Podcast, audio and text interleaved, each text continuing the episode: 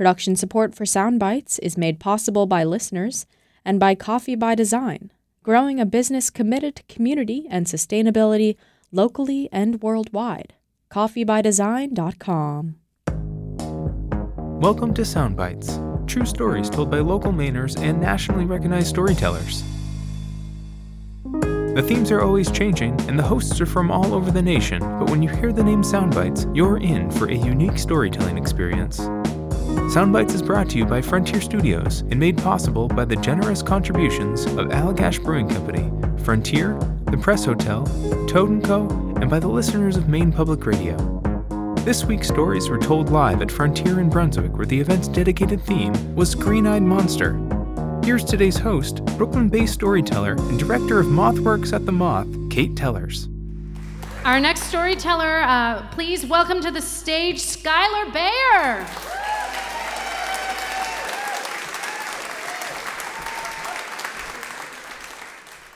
The sunlight is streaming through my office, so much so that I don't even bother turning the lab lights on.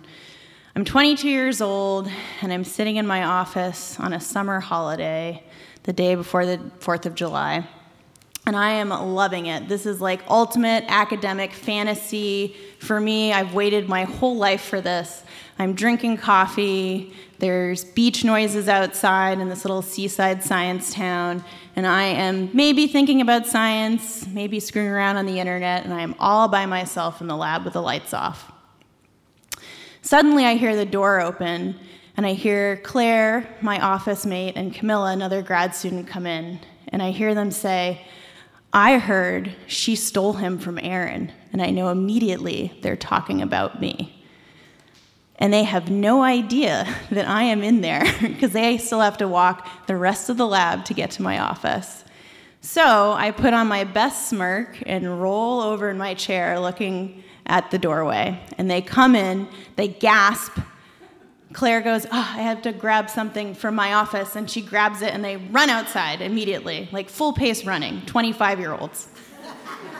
25-year-old women, supposedly.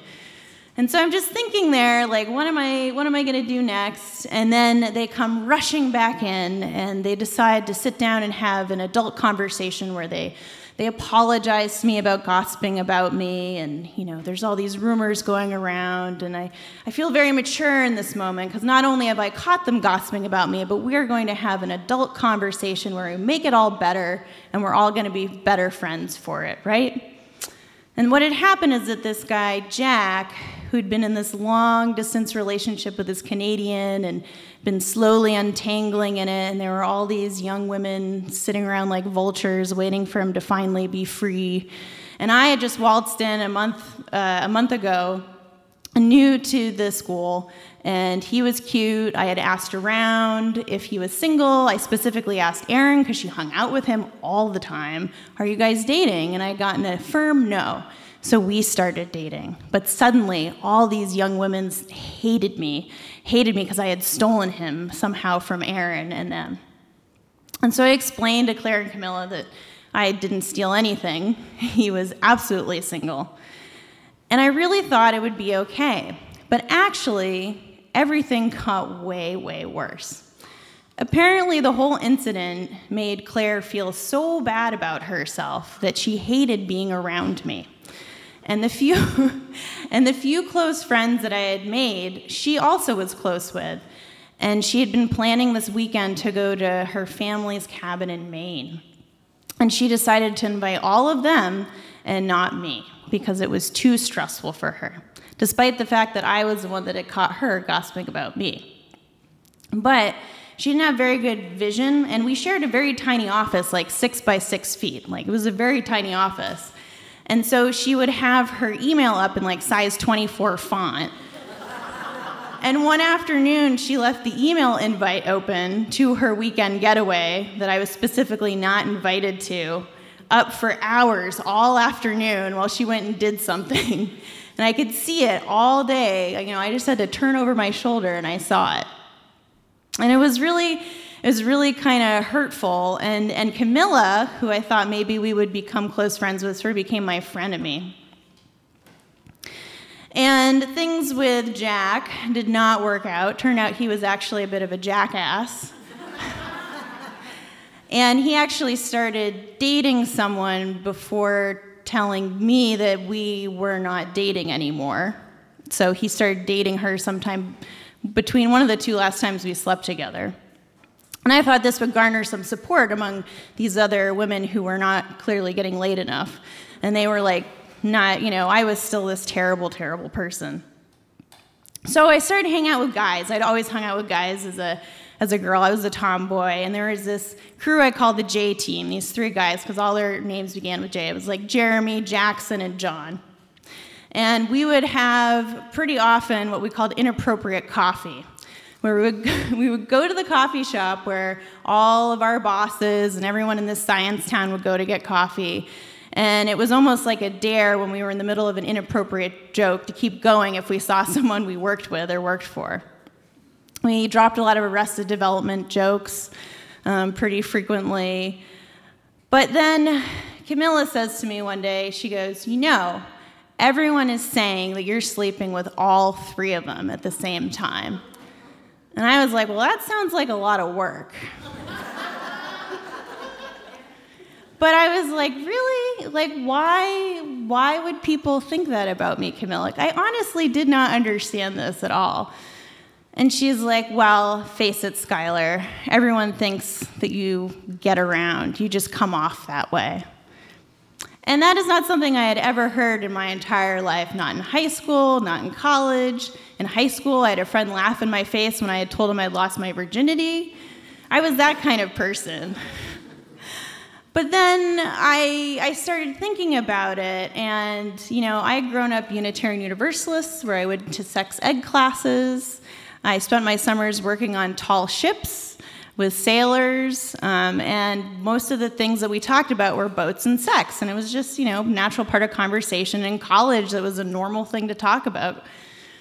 And one of the first weekends that I had arrived at this seaside science town, we were on a dock drinking, because that was a very common practice at 5 o'clock there, and I had noticed that one of the tall ships that I had worked on as a teenager was on the dock, and I was like, oh, I said very casually, I'm like, oh, I've had sex on that boat. It's a great boat.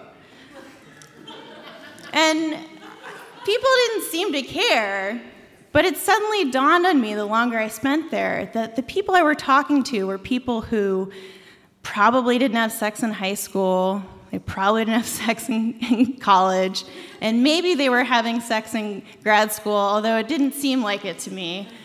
They were very competitive, very nerdy, and there were clearly not enough guys to go around. So I must have seemed like a total, like, cougar. And I was going to steal every available guy that was around. And I internalized this shame. Part of it was this grad school is just such a grueling place where you're told you're not smart pretty much every day. And so what I decided to do is throw myself into sports, and I decided to start doing Muay Thai kickboxing and Brazilian jiu-jitsu, basically like MMA wrestling. And I found this gym, and I was probably the only person with a science degree, and there were all sorts of backgrounds and types of people, but we all came together to really work on these sports together and train together. And everyone was so supportive, and all we cared about were doing these sports. And I trained 6 days a week, 2 to 3 hours a day, and my off day was like hot yoga on Sundays for an hour and a half. And I was the trimmest I'd ever been in my life, actually. And I found out that one guy in my program did judo and also liked kickboxing, and I lived in the dilapidated student dorms, and he actually had a house that he shared with roommates in a garage. So we bought a heavy bag to practice on, and we hung it up in his garage. And sometimes we would go over there and practice together, and sometimes I would just go by myself. And so rumors started to spread rapidly that I was also sleeping with him. So I was a very, very busy woman in an imaginative world. So after 12 months of not having any sex, despite all the rumors, it's very ironic, I finally decided to say, I was like, I'm 23 years old. I should be dating. I should be having sex. And I go on to the dating website at the time that was very popular, OkCupid. And I felt okay about this because a couple of my other female friends that were struggling and looking for greener pastures as well were also doing this. And I think it was the day before Halloween, I went on a date in a coffee shop with this guy, Corey. And he was a sailor, of course, and he smelled like wood varnish and mildew, which is actually kind of an okay smell. And he wore fisherman knit sweaters and had a chin strap beard and wore like one of those newsy hats. And he had these beautiful blue eyes. And he had escaped on his wooden boat all the way from Maryland from a relationship, which was a really big red flag, but when you're wearing rose-colored glasses, it just looks like flags. And but I didn't care because he had nothing to do with this social network that I was part of at grad school. He was my escape. And it turned out I was his escape from his boat during the winter. It's a common thing where sailors will find someone to shack up with for the winter because it's too cold to sleep on the boat, which I found out that winter. And he told me in the early spring, we were sitting on his boat, it was finally warm enough to spend some time there, that he would be continuing on his course come June to Maine, where he owns some property. And I was completely devastated. I'd convinced myself that I really liked this guy, which in retrospect was not true at all. What I was really jealous of was that he got to leave this godforsaken social circle that I was so entrenched in because I was still a student. He got to escape to the land of rocky coastlines and pine trees and fisherman net sweaters and dog ownership and, and wood stoves and everything else that I imagined my life could be if I just went to Maine. And so I left my program and I found another one in Maine. And everyone thought I was idiotic for leaving this prestigious program, that it would be a terrible idea. And on one front, they were right. Corey and I did not last. It was a total sham. But he was just my ticket to get to Maine anyway. And my first summer there, I'm at this tiny little marine station, and there are only 5 other graduate student women there. And upon entering, they open me with welcome arms. We go scuba diving together, we talk about science, we talk about life, all our mess-ups, relationships, sex, whatever. And I remember this one particular afternoon, we were watching the sunset on this pond, and there was a dock you could go swim out to, so we swam out there with a bottle of wine, and we just sat there for at least 2 or 3 hours just talking about our fears, our loves, our mistakes, just totally basking in our love of being out there in Maine together, totally bonding. I felt like I could breathe again and that I'd finally come to a place where I could be a scientist and be a person at the same time. But I still had my J team back in that seaside science town and a few other friends that had stayed for a few years, so I would go back and visit. John, in particular, threw the best parties in his basement. And I was at this bar with Camilla and a bunch of other people drinking and throwing darts. It was the dive bar of the town.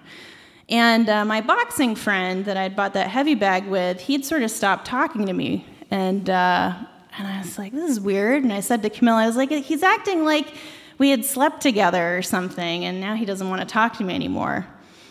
And she goes, well, didn't you sleep with him? And I look at her, and I can feel like the tinges of this gossip monster that lives in this town entering into me. And I smile, and I look at her, and I go, no, but I know for a fact that you did. Thank you.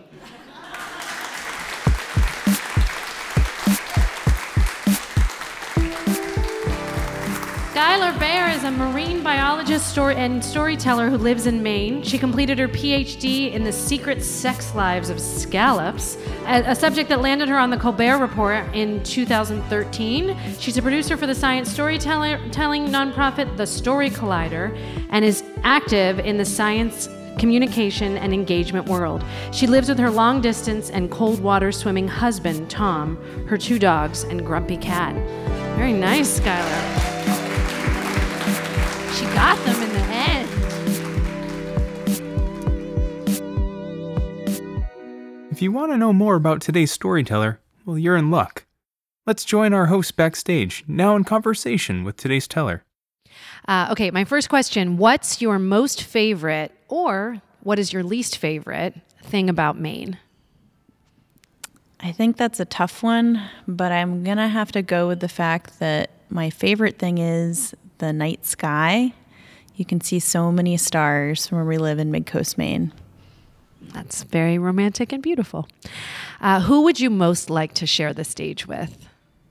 That one is very easy. It would be Michael Sargent.